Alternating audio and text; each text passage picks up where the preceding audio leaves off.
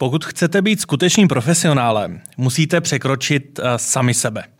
Slova americké soudkyně Ruth Bader Ginsburg se možná lehce poslouchají, ale těž, těžce uvádějí v život. I o tom, zda jsou toho schopné uh, zajímavé dámy ze světa práva, bude dnešní podcast. Moje jméno je Jaroslav Kramer a vítám vás u Právniček.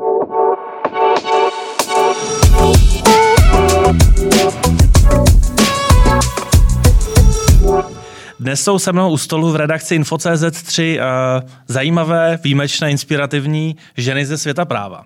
Jsou jimi Katarína Meissnerová, exekutorská kandidátka. Dobrý den. Kristýna Benešová, eh, podniková právnička a žena v právu s velkým žet, k tomu se dostaneme. Dobrý den. No a Kristýna Kudelíková, advokátní koncipientka z advokátní kanceláře Bert and Bert. Dobrý den. Dámy, já jsem začal takovým vzletným citátem, že člověk musí překročit sám sebe.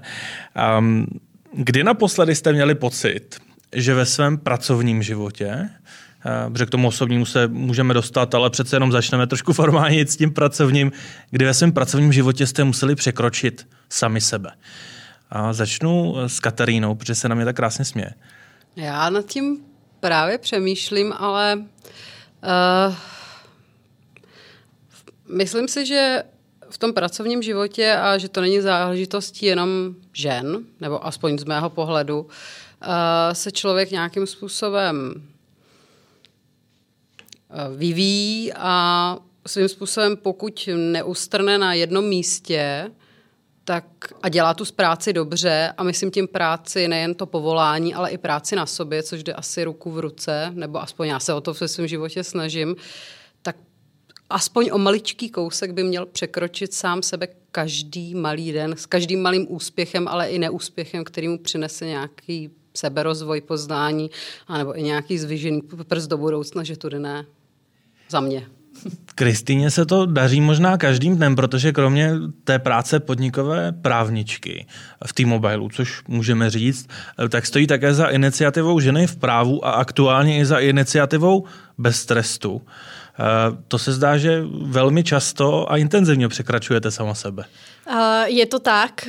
Já skutečně každý den vlastně trochu bojuju s tím, jakým způsobem skloubit tu každodenní práci a k tomu ještě tyto iniciativy, kterým se vlastně věnuju ve volném čase, ale který které pro mě mají obrovský smysl, protože si myslím, že společně s těmi týmy, se kterými na nimi pracuji, tak je zatím nějaká vize, nějaké lepší, lepší společnosti nebo lepší komunity, a, ale samozřejmě ta odvrácená část toho je, že člověk bojuje s tím, jak být efektivní a jak vlastně teda kombinovat tu klasičtější práci právničky a vlastně nějaké neziskové nebo komunitní aktivity po práci. Kristýno, jak je to u vás? Vy jste jako advokátní koncipientka, pokud se nepletu, nastoupila do Bert and Bert těsně před nejdelším lockdownem eh, koronavirovým. Eh, každý den jste musela odvést 100% pracovního nasazení ze svého vlastního obýváku, ale v nové práci.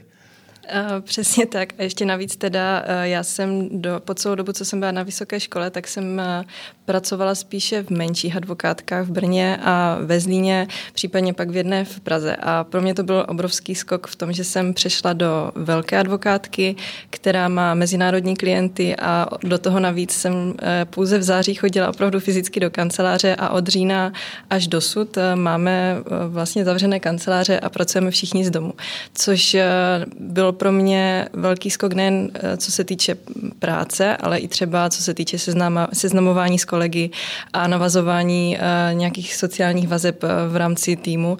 Takže uh, pro mě teď uplynulých několik měsíců byl vlastně obrovsk, byla obrovská výzva každý den a, a Uh, vlastně naposled, kdybych to řekla tak, tak naposledy včera jsem měla jedn, jedn, jednu velkou výzvu, kdy jsme uh, měli velký klientský uh, meeting a, a shodou okolností jsem já byla donucena k tomu tam mluvit a už to jako m, pro mě jako velká výzva, protože jsem musím, když to řeknu tak, tak jsem velký junior, takže, takže jo, za mě to bylo posledních několik měsíců všechno velká výzva. A myslíte si, že je z hlediska vašeho pracovního rozvoje jednodušší dělat s kolegy, které vlastně ani osobně neznáte? A nebo jako v případě Kataríny, dělat s nejbližší rodinou, ze kterou se musíte potkat i po té práci? Tak dámy, která si myslíte, že to máte v tomto ohledu jednodušší v tuto chvíli? Uh, no, musím říct, že uh, pro mě je dost těžké teď ty, ty uplynulé měsíce uh, pracovat s kolegy, se kterými ty vazby navazují velice postupně. Jinak jsem zvykla třeba z bývalých prací, uh, že jsem hned první, druhý měsíc už jako měla nějaké vazby. Uh, v tom týmu jsem si našla nějaké přátele a uh, bylo jednodušší to zadávání práce, komunikace uh, jednotlivých uh, úkolů, co jsme měli, takže uh, já bych řekla teda za mě, že bych byla mnohem radši, kdybych uh, ty vazby a třeba i klidně, kdybych měla tu nějakou rodinného příslušníka v týmu, že by to pro mě bylo asi snažší, tak bych to viděla. Uh, já za mě musím říct, že já mám zkušenost z obojího, protože vedle toho, že jsem exekutorský kandidát, tak ještě učím na soukromých vysokých školách, který patří do určitého holdingu a je to normálně velký korporát, ale za mě zkušenost Těžko se to, uh, právě proto, že když uh, děláte pro cizí osoby, tak samozřejmě je tam nějaká limitace a uh, s tou vlastní rodinou, kterou musíte výdat i mimo ten vlastní život, to má, svý, má svá určitě pro a proti. Já za mě vždycky říkám, že, jsou, že pozitiva převažují, ale je, objeví se negativum, tak je daleko bolestivější, bych řekla. Mm-hmm cizímu člověku telefon zavěsíte, partnerovi řeknete, kdo vás naštval a proč a uděláte si třeba černý puntík, ale v mém případě tohle se s vlastní matkou a jednu dobu třeba i sestrou a švagrem, který tam chviličku dělali, než prošli svým tím kafemlenkem a vydali se po, po svý cestě, tak je to mnohem obtížnější a e, to jedno naštvání prostě dostane úplně jinou dimenzi. A ten černý puntík neuděláte. Uděláte, ale já jsem člověk emocionální, možná by to někomu šlo líp, ale a já prostě ty vazby máme velice úzké v rodině, tak eh, ta pro i proti mají jako daleko větší a intenzivnější hloubku. A nepracujete potom vlastně tak trochu non-stop, když eh, u, u rodinné večeře Dovedete se nebavit o práci? E, to je vidět, že jste ještě e, s Meissnerovými nebyla na nějaký akci. Já myslím, že Meissnerovi se umí bavit skvěle a nemusí myslet na práci. je to tak. To je pravda, ale paradoxně, když jste narazila na tohleto téma, tak my jsme skutečně jako uh, profesí velmi zasažená rodina, protože i jako já, co jsem si vzala uh, svého partnera, tak ten je taky z oboru a jeho rodiče taky, takže tím se ta, jako ten strom košatý jako větví ještě daleko dál. A musím říct, že u nás doma se o práci vždycky bavilo, takže ptáte se na to, jestli nepracujeme nonstop, tak zpětně asi, asi, asi jako chvilkama jo. Asi to, asi to chvilkama přenášíte, ale uh, s mým partnerem zase jsme doma zavedli to, že u nás doma, jako u mě v té nejmenší rodinné buňce, je zakázáno mluvit o práci. Takže, takže eh, a musím říct, že to zbytku rodiny dělá docela problém. Protože jsou na to zvyklí, že to takhle funguje. Kristýno, ale vy to v zásadě máte obdobné, protože vy v momentě, kdy si pomyslně odpíchnete v T-Mobileu, tak přecházíte do druhé práce, ženy v právu, pak do třetí práce, iniciativa bez trestu. Takže vy si taky od těch témat neodfrknete. Já si od nich zase tak často neodfrknu, ale zároveň uh, mám pocit, že uh, vlastně každý asi musí přijít na to, kde má tu svoji hranici a už jako na tom je hodně práce, že na tom sebepoznání, uh, na tom si vlastně jako určit, co mě vyhovuje, jaká je ještě ta míra, kdy vás ta práce jako nabíjí a dál motivuje a kdy už je to jako za tou mírou, kde zkrátka ta práce vám bere síly a vy už jako nemáte prostor na dobíjení těch baterií. A v v případě, kdy jako nastane tenhle ten eh, můj limit, tak já se potom trošku jako snažím uh, vlastně utlumit ty, um, ty moje aktivity okolo té práce a třeba se chvíli i věnovat uh, sobě, svým koníčkům, partnerovi a pak vlastně do toho zase naskočit. Takže já myslím, že ta práce trošku, nebo to pracovní nasazení, takhle, že funguje trochu jako ve vlnách a že člověk zkrátka musí jako myslet na, na to, do jaké míry je udržitelné to nasazení. Kristino, vy už jste zmínila, že jste prošla několika působišť. Já jsem spočítal eh, pět advokátních kanceláří plus jedna notářská kancelář. v jakém momentu si člověk řekne, jestli už se vám to stalo, že natrefil na to pravé, že tady už bych chtěl zakotvit? No, já jsem si od jak živa říkala, že bych chtěla určitě skončit v notařině, proto jsem to hrozně chtěla zkusit, protože mi přišlo, že je to něco takového mezi soudem a advokací. Je tam, promítají se tam prvky z, z obou oblastí a zároveň mi to přišlo, že to je takové jako super uplatnění pro holku. No, jenomže ono získat eh, místo u notáře jako student je docela obtížné, protože jich je docela málo. Takže potom, když se mi to podařilo u jedné paní notářky, tak uh, jsem pak docela zjistila, že na to, mm, jako, co jsem vlastně předtím zažila v advokátních kancelářích, tak eh, tohle mě zase až tak moc nenaplňuje jako to, co mě naplňovalo předtím. Takže jsem vlastně tím, že jsem si to zkusila, jsem zjistila, že ta advokacie je něco, co mě přijde jako barevnější, možná trošku mm, zábavnější a více v tom najdu. Takže mi stačilo si to zkusit a, a věděla jsem, že musím zpátky do advokacie. Katarino, vy jste v zásadě v rámci právnických profesí se mohla po vzoru rodičů vydat eh, buď jednou cestou advokátní, druhou cestou exekuční, případně svou vlastní. Eh, třeba notariát, když na to bych vás úplně netypoval, tak jak se známe, ale proč zrovna ty exekuce? Čím, čím vás zrovna tahle právnická profese upoutala nejvíc? No já nebudu tady uh, tvrdit, že jsem vyšla ze školy s tím, že mě něco osvítilo a vybrala jsem si podle nějakého jako propracovaného systému, co chci dělat. Já jsem já se přiznám, že v 25 jsem se zabývala trošku Obdivuju ty, který to mají jinak. Já jsem se jako nějak úplně profilovat nemusela. Já jsem se normálně pragmaticky rozhodla. Ukončila jsem právnickou fakultu. Uh, asi jsem ani nepolemizovala s tím, že bych šla mm, pracovat k někomu jinému než k rodičům, kteří jsou z oboru, jakkoliv to zní neambiciozně nebo Ale já nějak zase dětsky. Vím, že vy, vy rozhodně nemáte nic zadarmo v rámci své kariéry, že vy jste si to musela vyšlapat poctivě. To jo, asi snad, ale nebudu taky tvrdit, že to, že máte zázemí v té rodině, že vám nějak nepomohlo. Někdy vám to samozřejmě uškodí, ale myslím si, že plusy a minusy jsou jako vyvážený. Nemám s tím pocit. Ale já jsem si pragmaticky vybrala. Uh, tatínek tenkrát uh, byl součástí velký, velký kanceláře. Uh, maminka naopak má jako velmi rodinnou kancelář a já jsem se rozhodovala úplně pragmaticky. Mám s rodičema dobrý vztahy, ale já jsem do velkého korporátu prostě nechtěla. Takže ty exekuce. Není to o tom, že by ta oblast nějak vám jako přirostla k srdci? Ne, já jsem to brala tak, jak, tak, jak to tak, šlo. Jak to já nebudu, nebudu, nebudu říkat, že jsem si to jako nějak eh, sofistikovaně rozmýšlela. Já jsem si prostě opravdu vybrala podle prostředí a jakkoliv blbě to vyzní, tak já to přiznám. Já jsem v té době měla dva velký psy, který jsem chtěla mít u sebe v kanceláři a mámi ta možnost byla. Jo. Takže to, a se hrálo to velkou roli v rozhodování. A jsem za to ráda, že to takhle bylo. Kristýno, eh, vás bych si dovolil zařadit eh, mezi půl lidí, kteří se vyznačují cíle vědomostí. Je to tak? Mm, možná bychom to mohli tady tak říci. Jak kdy, ano. Zároveň jsem se dozvěděl, že eh, vy kromě toho, že jste vlastně cílevědomá, tak jste extrémně proaktivní, extrémně rychlá.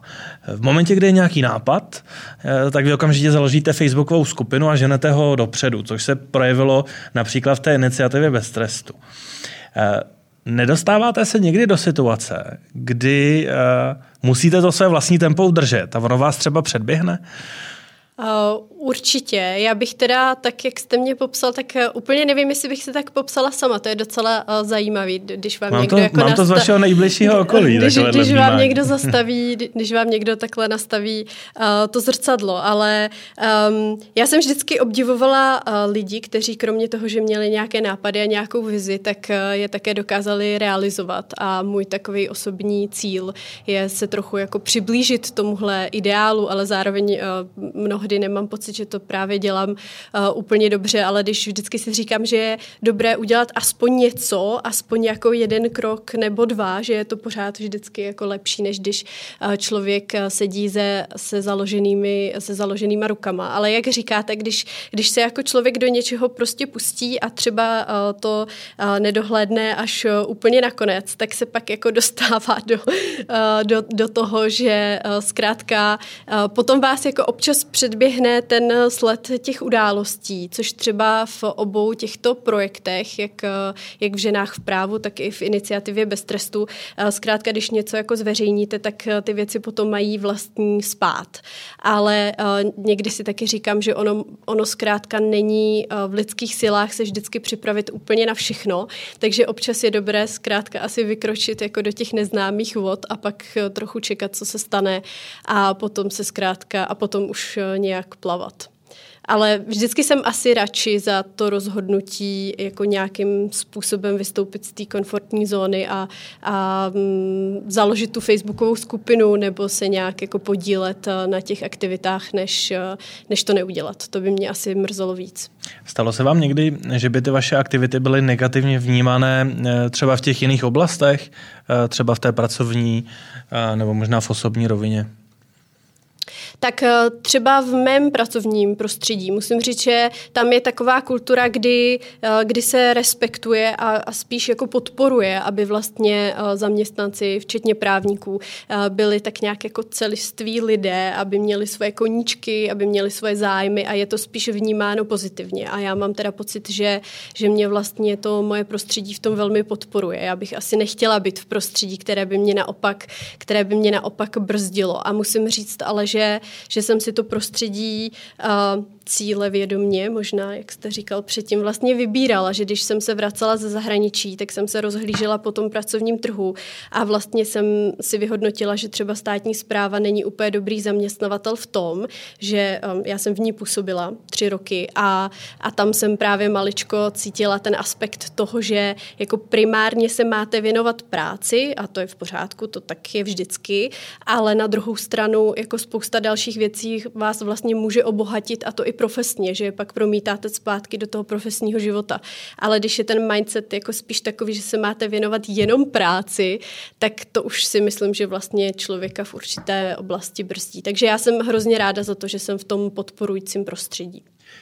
Kristýno, to myslím sedí i na vás co mám informace od vašich kolegů, byť se zatím neměli možnost se nějak eh, extra osobně poznat, eh, tak, tak zrovna vás považují za typ člověka, který je celistvý, který neřeší jen tu konkrétní advokaci, ale přemýšlí o věcech v souvislostech, eh, přemýšlí o nějaké filozofii té společnosti, ve které působíte, ke které patří rozmanitost, diverzita.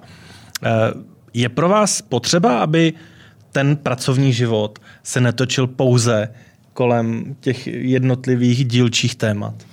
Uh, jo, v tomto musím říct, že se mi moc líbí uh, ten přístup Mezinárodní kanceláře, kde uh, se strašně klade důraz na to, abychom se posunovali nejen pracovně, ale i osobnostně a máme hodně různých školení, které nás posunují právě i v různých uh, neprávních tématech a v různých soft, soft skills a vlastně byla to jeden z, uh, z atributu, který jsem hledala u svého ideálního budoucího zaměstnavatele, když jsem si hledala koncipientskou pozici. Takže ano, je pro mě strašně důležité, aby, aby ta práce nebyla čistě jen o tom napsat podání, ale abych eh, to viděla i trošku z třeba, když uvedu příklad, abych viděla třeba to pozadí uh, toho podnikání klienta a věděla, jakým způsobem třeba směřuje, uh, jakým způsobem nad tím mám jako uvažovat do budoucna, co můžeme třeba klientovi ještě dát jako přidanou hodnotu. A to, to mluvím teďka čistě jenom o, o tom, jak probíhá u nás zadávání práce, ale zároveň, jak jsem říkala, tak uh, máme i různá školení na, na mimoprávní témata. Dámy Kristýny, byli jste někdy na právníkovi roku se podívat? Akci? Já jsem nebyla. Já jsem také nebyla, ne. Kdybyste byli v jeden konkrétní rok, tak se tam mohli Katarínu slyšet zpívat. Ježišu, to je, to, je, to je pravda. No. Eh, před celou právnickou obcí českou a částečně slovenskou, takže za to ještě zpětně klobouk dolů. Eh, nicméně vy jste na podiu tehdy stála, protože byla vaše odborná práce oceněna v rámci kategorii Talent roku. Eh, z toho, co jste zatím říkala, tak, tak vlastně to na mě trošičku působilo, mm, jako byste tu svoji mm, roli, řekněme, v tom právnickém světě lehoulince stahovala eh, dolů. Ale eh, ono jako úspěch v právníkovi roku s odbornou prací není jen tak. Ale ono v životě není, jako pokud něco chcete udělat dobře, tak to nikdy není jen tak. Chcete dělat všechno pracovně na 100%, nebo už s postupem té praxe máte nějaké oblasti, ve kterých vás tolik nebaví se třeba realizovat? No, to jste udeřil docela hřebíček na hlavičku, protože o, o této tématice jsme se minulý víkend zbavili zrovna s mojí mámou v souvislosti ale s dětma. Jo, co po vás podědějí nebo nepodědějí. A když říkáte, že stahuju tu svoji, dejme tomu, pozici e, dolů, tak já bych neřekla, že ji jako degraduju nebo že se sama sebe třeba nedocenuju. Já se spíš v některých e, nebo některé svoje úspěchy nestavím tak dopředu, protože zpětně, když hodnotím, eh, co se jako v mém životě stalo a jak sebe vnímám jako dneska člověka, tak zjišťuju, že si, nebo myslím si upřímně, že vás jako člověka formují všechny věci, které zažijete a které uděláte dohromady ve svém komplexu a zpětně až za nějakou dobu můžete zhodnotit, co bylo přínosem, proč a v čem a ten komplexní pohled dostanete až s odstupem času. Až kdy vy sám z toho problému a z té situace vylezete a ještě naberete třeba nějaký odstup a zkušenosti. A v každém období života ty priority se svým způsobem mění a tak dále. Jestli chci dělat věci naplno, no, já jsem jsem asi jaká jsem a narodila jsem se nej, jako ve vynikající době, ve vynikající zemi, vynikajícím rodičům, takže jsem měla už tady na tom začátku takový obrovský štěstí, že jako já musím být spokojená už jenom z tohohle toho, z tohohle toho pohledu. Pokud člověk nemá prostě eh, v hlavě bramboračku, tak musí být skutečně jako spokojený už jenom s tím letím vkladem, protože by to byl hřích to brát jinak.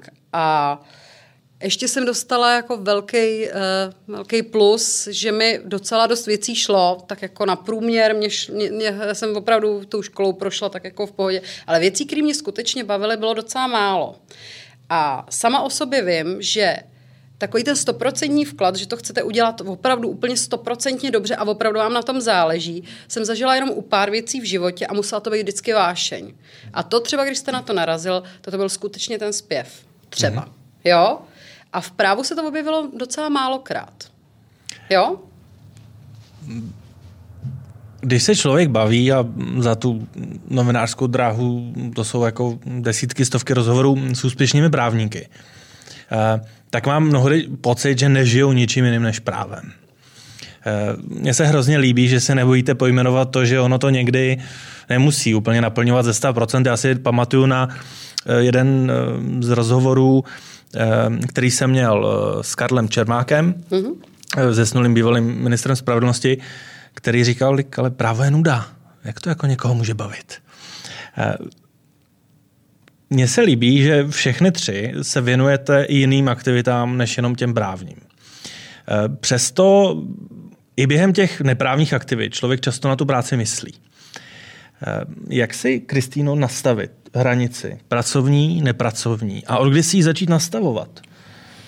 No, to, to se ptáte toho správného, nebo to je správné, protože uh, já mám s tím nastavováním hranic docela problém už od školy, protože um, jsem měla problém dost už na škole upřednostnit třeba svůj volný čas uh, vůči učení, vůči uh, nějakým plněním do, do seminářů.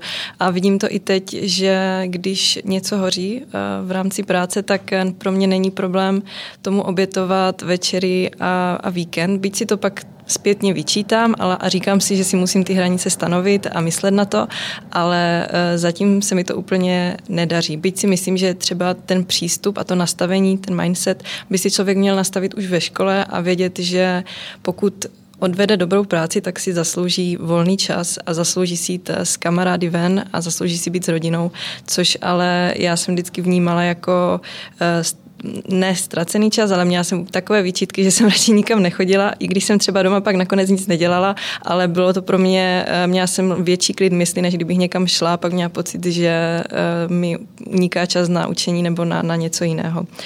Takže zatím ty hranice nemám úplně nastavené. Kristýno, vaší velkou vášní je tango. Eh, jsou to zaručené momenty, kde nemyslíte na žádný ze svých projektů pracovních i mimo pracovních?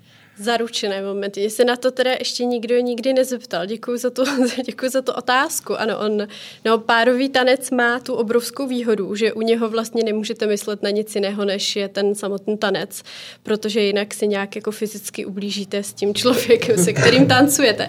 A, uh, ale ve skutečnosti jsem, jsem vlastně asi, uh, nebo takhle já tancuju od mala, ale uh, potom jsem se vrátila k tanci na vysoké škole právě při studiu a právě z toho důvodu, o kterém mluvila Kristýna, že sama jsem měla ten velký problém s tím nastavování uh, těch hranic a, a do dneška s tím vlastně bojuju. A tohle je teda vlastně můj způsob, jak sebe sama jako zastavit, protože u, když párově tančíte, tak eh, zkrátka musíte přestat myslet na práci a, a být v tom okamžiku. Kristýno, mám zde dotaz od vaší mm, kolegyně Kateřiny Floriánové eh, z Berdu, eh, která by se vás ráda zeptala, eh, kde byste se ráda viděla za 20 let, vlastně v době, kdy už se očekává, že by advokátka mohla být partnerkou, minimálně byla na seniorní pozici. Máte to takto nalinkováno? Uh, to vůbec ne. Zrovna jsme se o tom včera s Katkou bavili. Já zatím nevím, vím určitě, že advokací chci alespoň částečně dělat i do budoucna, ale zároveň přemýšlím, jak eh, do té mojí budoucí práce zakomponovat i třeba něco víc kreativního nebo nějaké další projekty. Takže zatím uh, to není tak, že bych měla ten cíl a říkala si, tyjo, tak za, za 20 let už chci být uh, partnerem, partnerkou a obětu teď pro to vše. Spíš si říkám, že uvidím co všechno si teďka třeba během té koncipientské praxe vyzkouším a e, co třeba mě ještě natchne. Já jsem zatím teda musím říct nadšená z toho, co dělám, ale vím, že to tempo a ten stres, já to docela všechno prožívám, co děláme, tak to není dlouhodobě udržitelné a nedovedu si představit, že bych třeba eh, až do svého důchodu eh, byla v takovém eh, nasazení a pod takovým napětím, protože, nebo se to musím naučit nějak jinak prožívat, protože to je fakt... Tak právníci odchází do důchodu v 50, ne? Na pravidlo. Je pravda, že my máme docela mladé partnery, tak, tak těm, pokud by to bylo po jejich vzoru, tak, tak člověk na to dosáhne něco dřív, ale i co jsem teda se bavila se svými kamarády stejně starými, tak uh, ti říkali, že si teď po těch pár měsících koncipienství nedovedou představit, že jako v tomto tempu pojedou dalších 30 let. Ale zase uh, myslím si, že potom, jak zvládneme už advokátní zkoušky, tak ta práce je zase trošku jiná než u těch koncipientů, kdy fakt jako pomáháme hlavně s, tou, s, tou, s tím sepisováním a tak a ti advokáti naopak třeba chodí na jednání s klienty více a více domlouvají tu biznisovou část a ostatní věci. Takže těžko říct. Kataríno, na vás mám v zásadě dotaz obdobného ražení, mm-hmm. nicméně trošku modifikovaný a nevím, jestli můžu pustit od koho je, ale je to taková mluvka, kterou známe oba dva. Asi no. budeme tušit. A Jestli by to do budoucna nechtělo ještě holčičku k těm třem chlapcům, které teď vychováváte? Ne. Říká se takhle, abych to, uh, abych to uvedla. Já jsem v mojí generaci z obou stran nebyl ani jeden, já nemám žádného bratrance. Takže pro mě představa, že by se mi někdy, nedej bože, narodil kluk, byla úplně jako z jiného světa. To se prostě nemohlo stát. Eh, když mi bylo ještě 30, tak vím, že se mě spolužáci ptali, kteří už začínali mít děti, tak se mě ptali, kdy teda do toho takzvaně praštím já. Eh, mně to přišlo taky jako z jiného světa. Dneska mě, prvního syna jsem porodila, když mi bylo 33 a je to čtyři roky a mám tři. A tak jsem se smířila s tím, že mám testosteronovou domácnost a se mi v ní docela dobře. V zásadě ten další dotaz, který mám zase z okolí Kristýny, eh, by se k tomu dal vztáhnout, protože eh, kdybychom tady syny Kataríny brali jako určitou testovací skupinu eh, třech mužů, co byste jim poradila, jak by oni konkrétně mohli podporovat ženy a ženy v právu? A taky je to téma, která, které jste nedávno, nedávno řešila se svým okolím. Určitě, tak eh, my se vlastně v rámci platformy Ženy v právu že jo, zabýváme tou, tím sdílením eh, té ženské zkušenosti a nějakou tou vzájemnou podporou, ale zároveň třeba na té druhé iniciativě Bez trestu, která se tedy vlastně zabývá uh, zlehčováním sexualizovaného a domácího násilí, tak tam už vidíte, jak vlastně je to téma, kterým dokážeme oslovit především ženy. Ačkoliv eh, to vlastně není téma vysloveně ženské, ale je to spíš jako téma společenské a žádá si celospolečenskou diskuzi. Takže um, já bych asi řekla, že, že by se muži neměli bát uh, zajímat se a ptát se, uh, diskutovat o těch tématech, uh, která, která se týkají žen, ale v zásadě nejsou jenom ženská, jsou to společenská, celospolečenská témata a aby o nich diskutovali s tím, že my vlastně velmi potřebujeme jaksi jejich podporu a právě to, aby se muži postavili za, za tahle ta témata a potom třeba i budoucí právníci, protože uh, synové Kataríny v rámci, v rámci vaší rodiny, v rámci vaší rodiny jsem pochopila, že vlastně dospěl do bodu, kdy si nemůžete říct, jestli to uslyší manžel, tak tě tady roste. Zatím jsem slyšel, že to jsou spíš malí draci, než malí právníci. Tak ne, kdyby dospěli do bodu, kdy si, kdy si vyberou vlastně právnickou, právnickou profesi, uh, tak zejména tam, kde, kde myslím, uh, právníci jakoby uh, uh, mají velké povědomí o, o tom, co znamená uh, rovnost a zákaz diskriminace a těchto konceptech, tak by vlastně bylo velmi potřeba, aby zrovna oni se jako postavili za ty ženy a třeba mysleli na to, že eh, když ehm, pořádají panel, tak by bylo dobré, aby, aby třeba ten panel byl i nějak jako vyvážený z hlediska pohlaví a zkrátka od, od toho zájmu se, se potom dostali i k nějaké jakoby praktické realizaci. Tak to si myslím, že by ženám, i ženám v právních profesích velmi pomohlo. Ono se může ano. teda stát, že až moji synové budou dospělí, takže tady budeme mít těch 63 pohlaví a že ten panel každý musí mít o 100 lidech. To se taky může stát, jo? To, to, nevíme vůbec, co bude, ale souhlasím s váma, že samozřejmě rovnost a zákaz diskriminace určitě v tom jako musíme vychovávat. Tak v, dneš, v dnešní době člověk nemůže ani říkat nic jiného. Je to pravda. No? Dáme velkým tématem obecně je eh, mentoring. Katarína vyučuje, vyučuje budoucí generace právníků také. Taky, také a, a s jejím mentorkou. Kristýna v rámci žen v právu se snaží ten mentoring více prosadit. Eh, no a Kristýna asi má svou mentorku, měla své mentorky, je to tak? Uh, ano, myslím teda, že první mentoring jsem měla už na vysoké škole, protože jsem měla veliké štěstí na uh, člověka, co mi vedl diplomovou práci a už to si myslím, že byl nějaký, nějaká forma mentor, mentoringu a zároveň uh, tohle vlastně byla jedna z věcí, co jsem vyhledávala, když jsem hledala koncipientské uplatnění, aby bylo dostatek seniorních advokátů v kanceláři, abych věděla, že bude nějaký advokát, který mě obrazně řečeno vezme pod svá křídla a bude mě vést a mentorovat a, a bude na mě přísný, ale zároveň bude hlídat, že, že, že se měním k lepšímu a že rostu.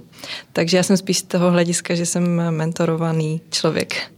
A je nějaká rada pro kolegy či kolegyně, jak se ideálně nechat eh, mentorovat? Máte něco zkoušeného? Um, za prvé se mi moc líbí, když ten, ten mentoring, mentoring probíhá formou diskuze a není tam nastavená nějaká hierarchie, takže pokud třeba cítím, že s něčím úplně nesouhlasím, tak eh, si myslím, že je fajn se ozvat a, a říct třeba, jaký na to mám názor. A to jsem uh, uplatňovala jak už při psaní diplomové práce, tak i třeba teď při zpracovávání různých projektů. No a zároveň být připravený na to, že si člověk třeba poslechne nepříjemné věci, konstruktivní kritiku a není to úplně nejvíc třeba fajn v tu chvíli, ale zpětně, když se člověk podívá, tak uh, je to, je to něco, co toho člověka posune. Zároveň ale to nesmí být taková ta, ta až moc velká kritika. Musí to být přísná, ale musí to být férové, to si vždycky říkám. A to i obdivu na těch mentorech, když jsou takový, že uh, jsou přísní, ale jsou ličtí a féroví a nesnaží se mě zadupat. Naopak třeba, když se mi pak něco podaří, tak mě, pochva- tak mě pochválí. A o to víc si toho vážím, protože moc dobře vím, že kdyby se mi něco nepodařilo, tak mi zase řeknou, no, tak tohle teda nebylo nic moc. Trino, Jaká jste vyučující lomeno mentorka? To, to, tak to, je, to asi není otázka mě, ale zřejmě adresáty, ale můžu říct, jaká se snažím být. Ano. Tak, já se snažím, nebo co jsem si osvědčila, uh, se snažím být uh, otevřená, otevřená diskuzi, zároveň se snažím být pedagog, který ty uh, studenty nikdy nepošle domů s nezodpovězenou otázkou.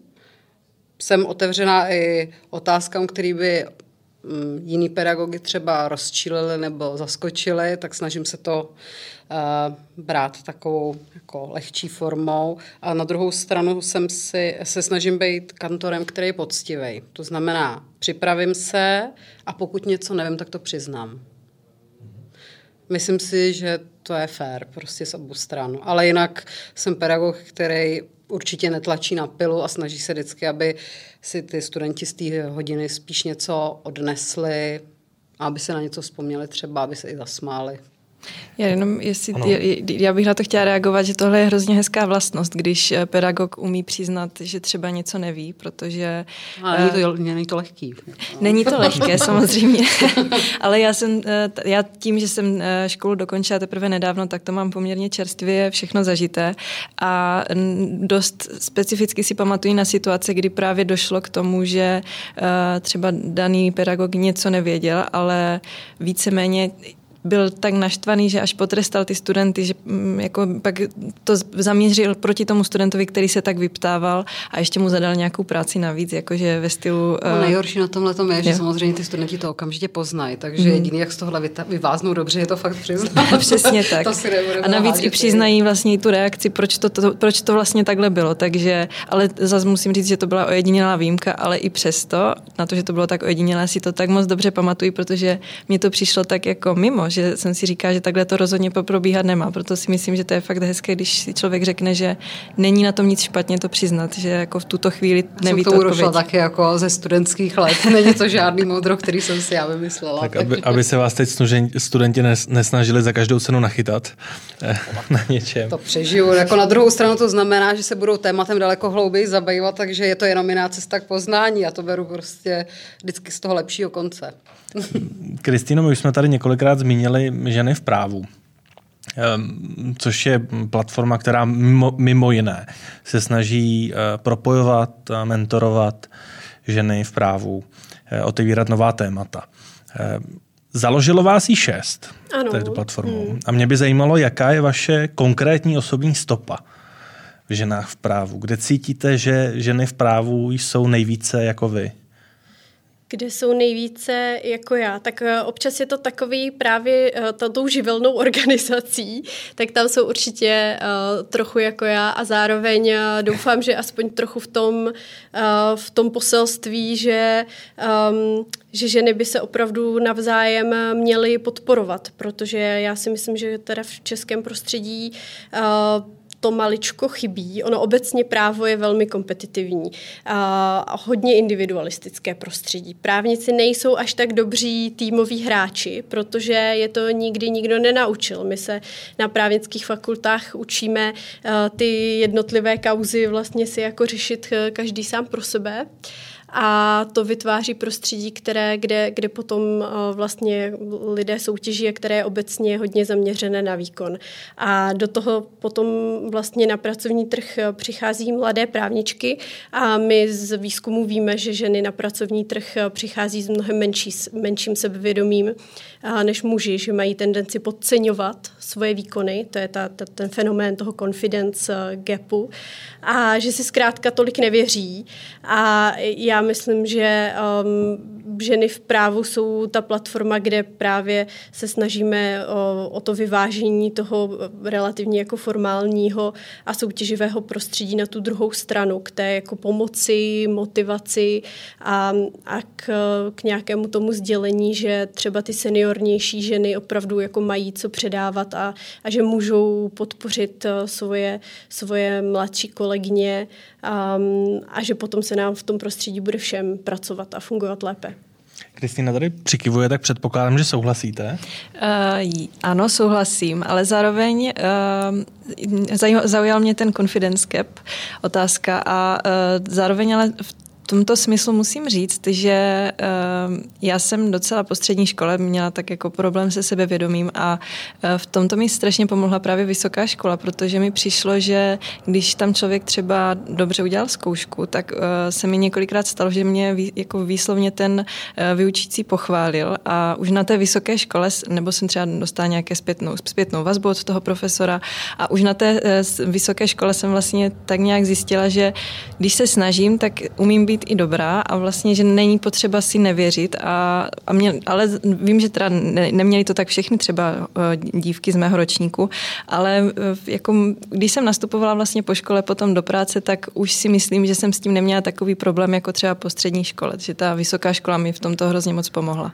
Ale zase vím, že třeba v Praze je to úplně jinak, že ten přístup ke studentům je jiný. V tomto je to Brno uh, velice lidské a přátelské a přívětivé a nemohla jsem si vybrat lépe, než, než, než to, co jsem si vybrala za školu.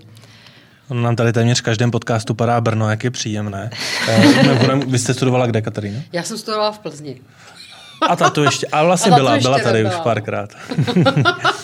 to ještě nebyla. Jak vy se vlastně stavíte obecně k tématu žen v právu? Vy ve svém okolí máte vlastně pozitivní příklad toho, že že na to může dotáhnout na relativně vysokou eh, pozici a mm, úspěšnou.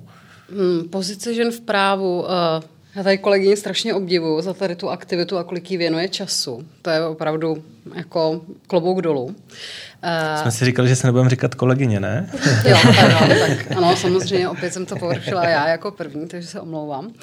Ale uh, co se týče žen v právu, uh, já sama za sebe mám vždycky nebo od jak živa mám problém, když se hm, mluví o diskriminaci, genderové otázce a o tématu rovnosti zároveň, tak teď nechci, aby to vyznělo, že nějaký, nějaké aktivity eh, vůbec jako dehonestuji nebo nepodporuji. Já jenom říkám svůj niterný pocit, který mám celoživotně.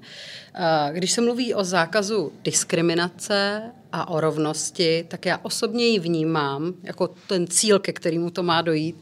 To znamená, že ty styčné nebo třecí plochy přestanou být podstatné. To znamená, nezajímá nikoho rasa, nikoho nezajímá pohlaví a všichni jsme si rovni.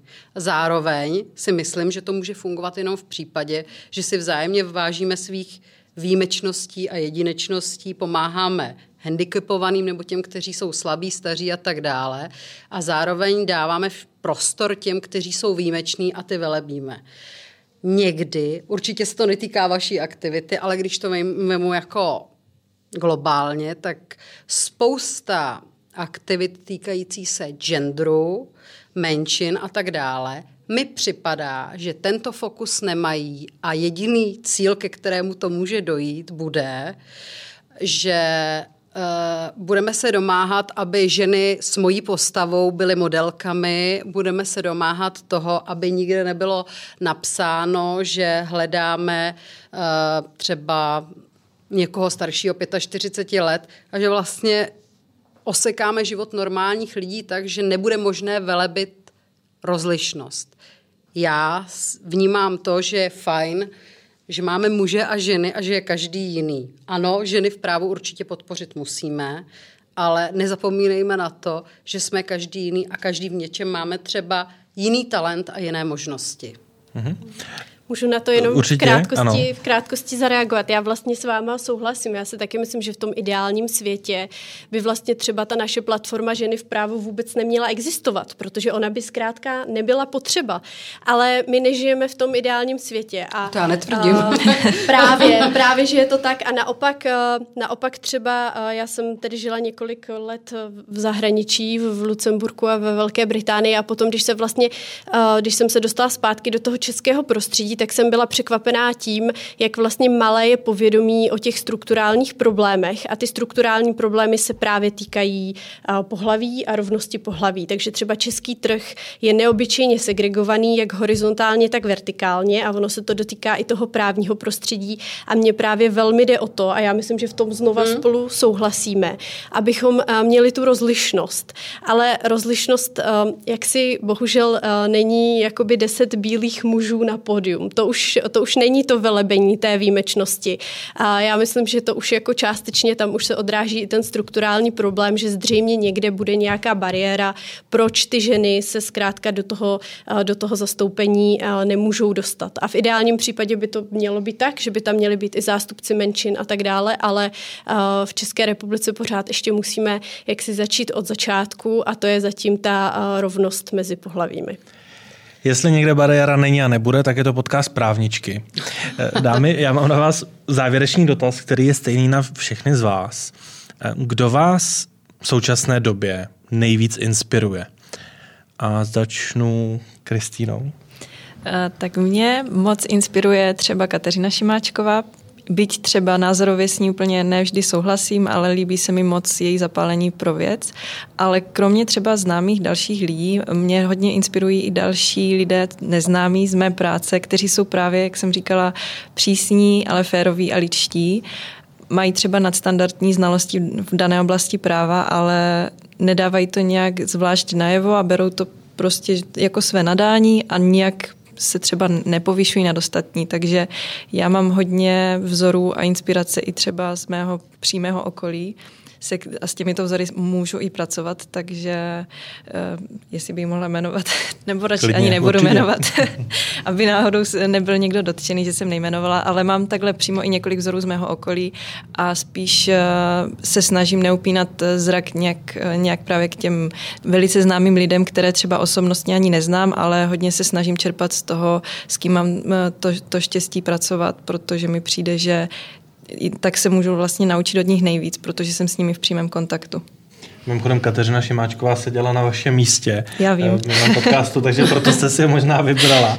Eh, Kristýno, kdo inspiruje nejvíc vás? Mě vlastně, mě v tuhle tu chvíli asi inspirují nejvíce ty ženy, se kterými um, tahneme ty dva projekty, o kterých jsme se bavili, ženy v právu a bez trestu, jak jste říkal. Ono, každý ten projekt má šest zakladatelek, je tam takový personální, uh, personální overlap, uh, ale právě v tom, právě v tom jak, um, jak zkrátka jsou připravené čelit uh, výzvám teda slaďování toho jako klasického pracovního života, těch, těch uh, aktiv aktivit tou jako nadstavbou vedle, ale potom i třeba slaďování toho rodinného života, protože tam asi opravdu začíná ta velká challenge, když zkrátka ženy jsou zatížené péčí, najednou pečují ať už o děti nebo o třeba starší rodiče, tak tam už to opravdu začíná být komplikované, jako kolik času můžete vlastně věnovat takovýmhle aktivitám, které opravdu děláte jenom proto, že máte pocit, že jsou dobré.